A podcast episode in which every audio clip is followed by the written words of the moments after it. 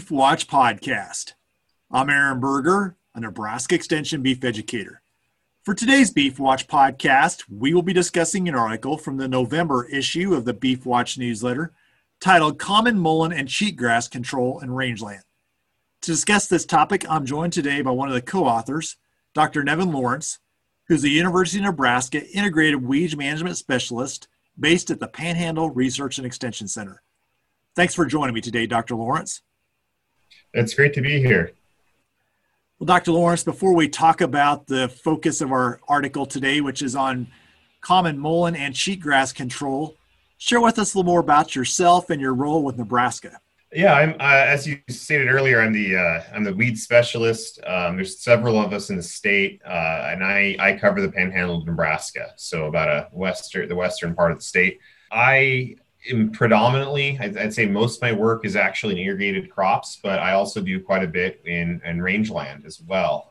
I, am not a range scientist by training, um, but I, I, have experience uh, working um, in rangeland weed control. That's kind of how I got my start, actually, uh, controlling invasive weeds uh, with a backpack sprayer and a four wheeler in uh, Wyoming, where I'm from. And uh, I've been with the university since 2016.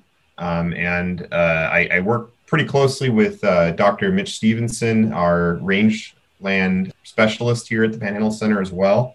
So when we have an opportunity to collaborate on a weed control issue and, and, integrate maybe more than just you know seeing what herbicide works best, but looking into how it might uh, controlling weed might involve grazing or or the, the health of the range system, um, we we collaborate quite a bit on some different projects in the article, you talk about two weeds in particular that I think are really challenging to producers in Western Nebraska. The first one is common mullein, and this is one that I think is kind of creeping up on folks.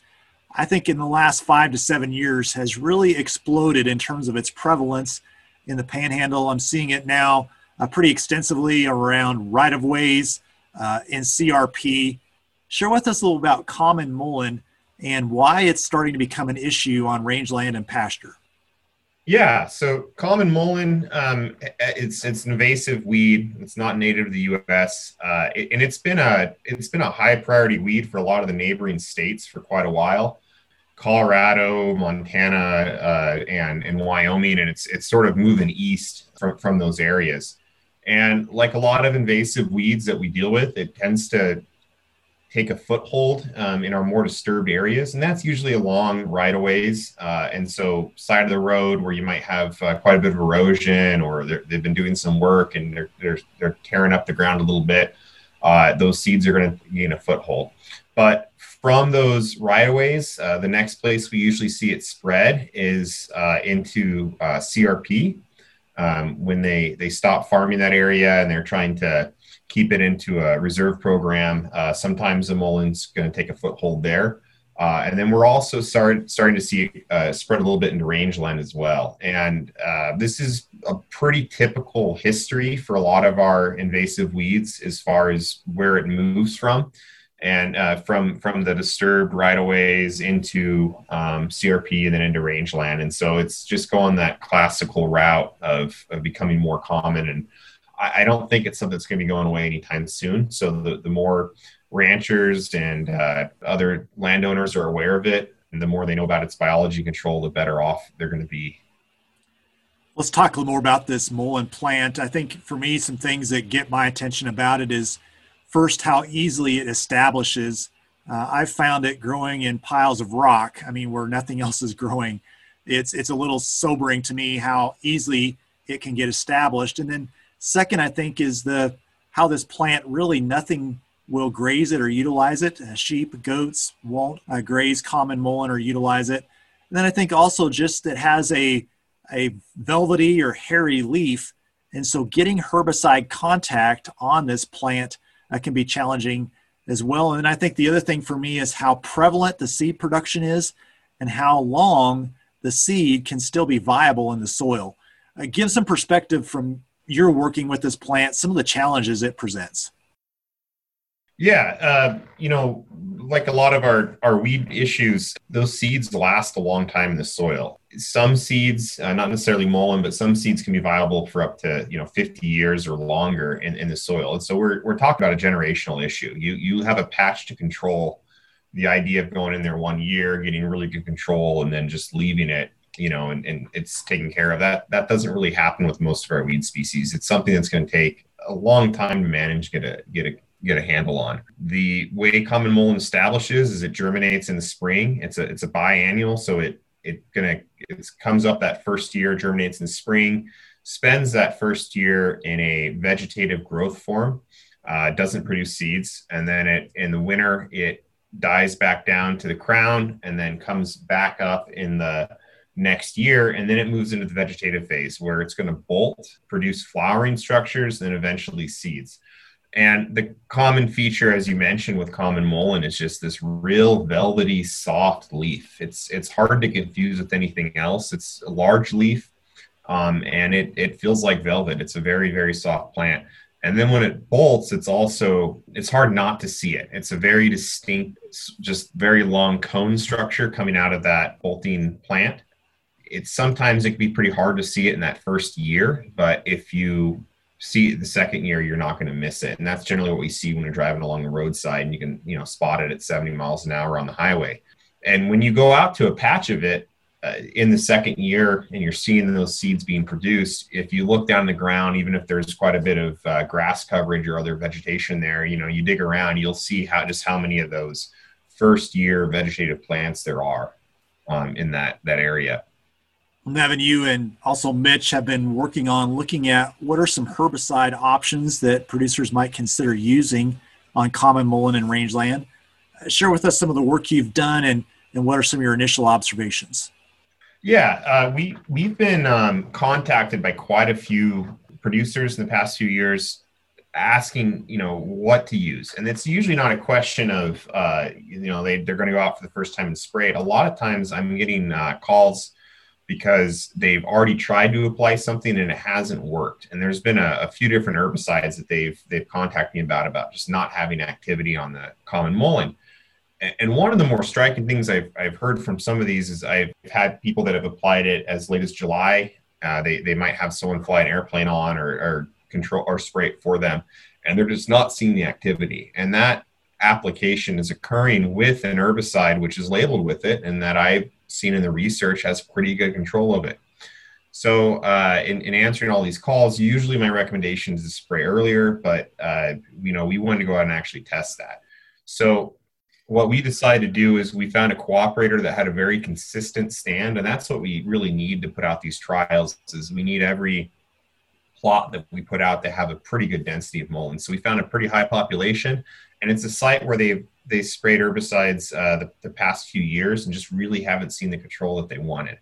So uh, we went out with a number of different herbicides. We actually used seven different herbicide products, and then we applied that both with NIS and then methylated seed oil or crop oil concentrate. And and the reason for including the crop oil concentrate is with how fuzzy those leaves are. Um, there's there's been some concern that we need an oil to penetrate that leaf structure and get the herbicide in there. The, what we did though with these applications is we applied all these herbicides as early as we could. So this occurred in a late April, and that's really the best time to control this because you're going to be able to get the newly germinated plants that are in their first year but you can also get the second year plants before they bolt and move in that reproductive phase. And when you read the herbicide product labels that are labeled for common mullein, they all specify it, that the timing is best when the before the plants bolt. And so if the plants have already bolted, your chance of controlling it really goes down. Uh, and what we found is basically everything controlled the common mullein. We had two products that weren't labeled for common mullein. That was 2,4-D and dicamba. And we included those two products because they're, they're often used in um, uh, premixes. So you might have a product that, let's say, has milestone or aminopyralid plus 2,4-D mixed together. And so we wanted to see, you know, how much that 2,4-D is contributing, or it might have dicamba in the premix. And the 2,4-D didn't work that well, which was not surprising to us. But even the dicamba, which is not labeled for common mullein, did a really good job on it. And what it came down to is timing. So if you have tried to spray common mold in the past and you haven't got the control you've been hoping for, looking at what time of the year you applied it is, is probably the first thing I'd recommend doing.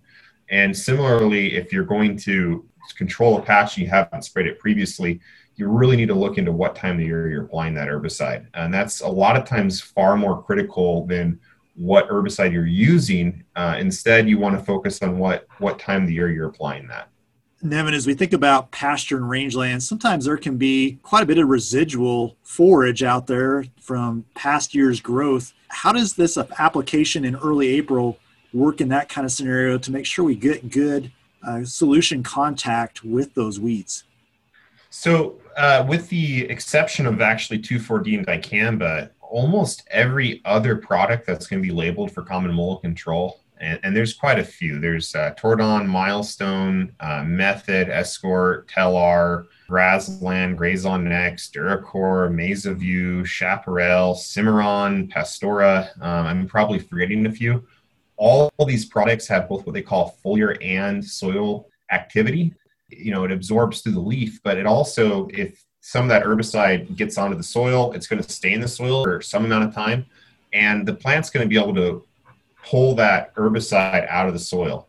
So even if you have a pretty dense vegetative uh, ground, let's say you have a mix of both broadleaf plants and also grass species, you're going to be able to still get activity from that soil application if you make it a timely application. So you mentioned hitting these early in the spring, but for many folks, I think they get to a scenario where they get to June or July and all of a sudden this common mulleins bolting based on what you said today, that might be a little late to be applying some of these herbicides. What do I do if I find myself in that kind of scenario?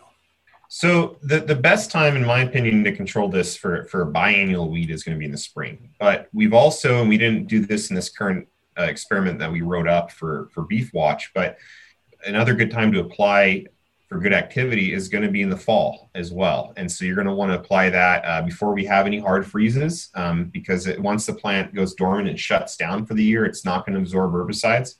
But another good option is to apply in the fall and you'll also get good activity. But what you won't do is control any of those plants which have already set seed. And so, you know, when you're when you're making this application, you're almost always going to have both first year plants and second year plants and making that application either in let's say the middle of the summer or in the fall uh, you, you got a good shot at actually getting those first year plants but you're going to miss those second year plants and they're likely already have gone to seed. And and so you can still get good control by spraying in a different time but um, you're going to miss probably half the half the plants out in the field. The other thing to consider is herbicides work best when the plants they're targeting are healthy and so in the spring, there's usually uh, pretty good moisture in the soil. Um, the plants are doing well. The, the, the weeds are healthy and they're going to readily absorb that herbicide and uh, the herbicide is going to have pretty good activity. Once you start getting into the, the uh, midsummer, not only are you getting into a situation where the plants may have already bolted and you're going to have less herbicidal activity, but the plants might be stressed and when they're stressed they they don't photosynthesize as much. They they move into a state where they're going to be taking up less water from the soil because there's less water available. And in those situations the herbicide doesn't work as well. And so uh, same thing with the fall application. If you've had a really dry summer all summer you haven't had rain in a few months and uh, or at least a substantial rain in a few months and you make this fall application but the soil's dry the plants are stressed, the grass is brown, you still might have a situation where that herbicide just not going to have uh, as much activity as it would have if conditions were better. Let's switch gears here a little bit and move to cheatgrass. Uh, cheatgrass is one that's been around for a long time and it is in many parts of the panhandle pretty prevalent. Uh, you and Mitch have been doing some work looking at both grazing and integrating that with some herbicide application update us on kind of what you're finding there and, and what are some herbicide options that are available to producers that maybe haven't been in the past. Yeah, uh, I, I, can't speak too much on the grazing work. That's mostly been Mitch doing that, but we've been, uh, you know, looking into it as well. Uh, grazing is is something though that has been recommended as a control option, and at least in my opinion, you're not really going to um, you're not going to eliminate cheatgrass uh, through grazing, but you can reduce seed production And if you graze it at the right time of year, it, it can actually be a pretty good uh, forage. And so a lot of the work that Mitch is doing is trying to figure out when to prioritize certain um, pastures that may have different levels of cheatgrass infestation based on how that cheatgrass is staged at that particular time of the year. But as far as herbicides go, the, the two long-standing options that we've had have been uh, herbicide uh, Plateau, which is imazapic, and also uh, Rimsulfuron. And those are two herbicides we've had for a pretty long time. Both uh, Rimsulfuron and imazapic can have pretty good activity on cheatgrass. We're talking uh, being able to control, you know, maybe 90% of the plants that are present. But we've we've found that they, there's a couple issues with those two herbicides. One of them is is they can injure some desirable grasses. It really depends on what's present in that that pasture. Uh, the other issue is the control that I've observed from those two products is pretty variable from year to year. If all the conditions really line up, you're, you're talking great control, but uh, in some years, we've seen as little as, you know, instead of a, a 90%, we're, we're looking at 30 or 40% control just based on when you apply that herbicide and what the weather conditions are at that time. So there's a new product, though, that just uh, became available this year called Rejuvra. It's made by Bayer, and it doesn't work like a traditional um, cheatgrass herbicide. It, it has no control of cheatgrass once the cheatgrass is uh, germinated. So if you will go out into a patch of cheatgrass and apply it, it's it's really going to look like it didn't do anything. But what the Rejuvra does do is it stays in the soil for a very long time and it controls cheatgrass as it uh, germinates and emerges from the soil. And so, if uh, you're familiar with uh, crop production, we have a lot of what we call pre emergent herbicides that you're going to put out uh, either right before or right after you plant a crop.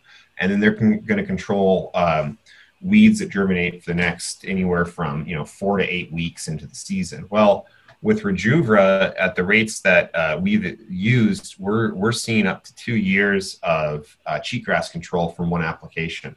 It, depending on when you apply that, though, it's hard to get it out there at a time that cheatgrass isn't up. So usually you have to mix it either with uh, rimsulfuron or or plateau, or you can even apply it with glyphosate. Um, and and to control the cheatgrass. But then you get this residual uh, control from it. And one thing about cheatgrass is the seed isn't that long lived in the soil. It it's only viable majority of the seeds only viable for uh, about two years and so the idea is if you can get this product out there you can uh, potentially deplete the uh, cheatgrass from the soil seed bank and, and really make some some uh, gains on how much cheatgrass seeds available in the soil for, for the next several years.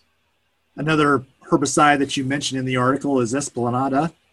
Yeah, and, and Esplanada, Esplanada or Esplanada, I'm not actually uh, sure on that one. It's, uh, it's a, I think it's a, it's a, a Spanish word for uh, uh, clear pasture, I believe. But they're they're the same product. Uh, I, I, should I should put a, a, quick caveat on that. They're not they're, they're different products, uh, but they have the same active ingredient, the same concentration. So if you apply five ounces of, of um, Rejuvra, it's the same thing as five ounces of Esplanade. Esplanade, though, is marketed for uh, industrial sites, bare ground, right-of-ways, and it doesn't, it hasn't had uh, studies done to see what the uh, effect of it is for uh, feeding to cattle, which you need if you're going to play it on range. And Rejuvra is is basically the same product, except for it's been approved um, by the regulatory agencies for use in grazed lands. So if you spray it and then you have cattle graze that land, um, you know, a week later, there's there's no um, negative impacts on on the cattle. So for that reason, it is labeled in rangeland situations, while the other product is not labeled uh, in, in range or pasture. When we think about weed control, one of the challenges that foremost comes to folks' mind is the cost. Give some perspective on the cost of these herbicides and how that might play into thinking about their use on rangeland. Yeah, and that that's sort of the biggest drawback we're seeing right now the Rejuvra is um, some of the research on it has has shown pretty good results. So if you if you apply it in a mixed stand where you have a little bit of cheatgrass and you have a lot of desirable plants, a lot of times it's going to control that cheatgrass for for you know up to two years but you're also going to see this explosion of uh, desirable forbs and perennial grasses and really see a, a, kind of a restoration of that rangeland. And that's a that's we we haven't observed that in our study sites only because we don't have much else in the seed bank other than the cheatgrass. But in, in some mixed areas in other parts of the country where they have uh, this mix of different species, they've actually seen this return of uh, more desirable plants to the, the to that pasture, that rangeland. Uh, and that sounds great. Uh, the the price so for it is is quite a bit more. So plateau, depending on your rate, you're looking at six to nine dollars an acre for the product, not including uh, application costs. Where the Rejuvra, you're you're looking at uh, up to forty two dollars an acre for the product, which is quite a bit more.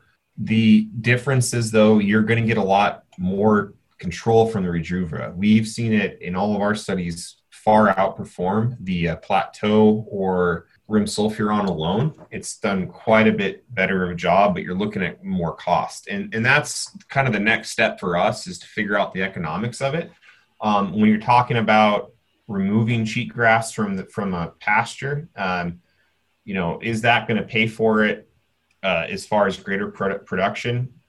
Uh, more cows per acre, um, better yields? It, it, certainly probably is not, but there's other costs associated with that or, or other economics. Uh, you know, there's evidence that reducing cheatgrass is going to reduce your wildfire risk. It, it may lead to uh, more diverse plant community, which may have downstream impacts on wildlife and, and other sort of factors not related to um, your production. Um, it could even have impact on your the value of that land. But it's it's from a simple number of cows per acre, it's probably not going to uh, have the same. It's not going to be worth that cost. But there's a lot more into uh, economics than just the production cost for it. Anything else on these two invasive species that you think would be valuable for rangeland managers to know and utilize? Yeah, for, for both species, um, we're we're continuing doing a lot of work on them. We're we're planning on uh, continuing research for cheatgrass and uh, common mullein. Um, the reason why we're doing the research with cheatgrass and common mullein is we get a lot of questions about cheatgrass and common mullein. This is an example of uh, Nebraska Extension trying to to help growers with what their needs are. And if you've got questions or there's there's something you're not seeing addressed in this research, feel free to reach out to me, call me, and we'll try to see if we can either get you the answer or this might become a topic that we may do some more intensive research with. And we're also always looking for uh, locations to put out studies. If you've got um, a site that has a good population of a certain weed you've been struggling with, uh, feel free to let me know. And if we can make it work, we'll, we'll be happy to put out a, a comparison of different products on your place and, and see if we can find a good solution for you. Well, thanks again for joining me today, Dr. Lawrence. Thank you for inviting me. Well, for more information on the topic that was discussed in today's Beef Watch podcast, I'd encourage you to visit the beef.unl.edu website. Again, this is from the November issue of the Beef Watch newsletter.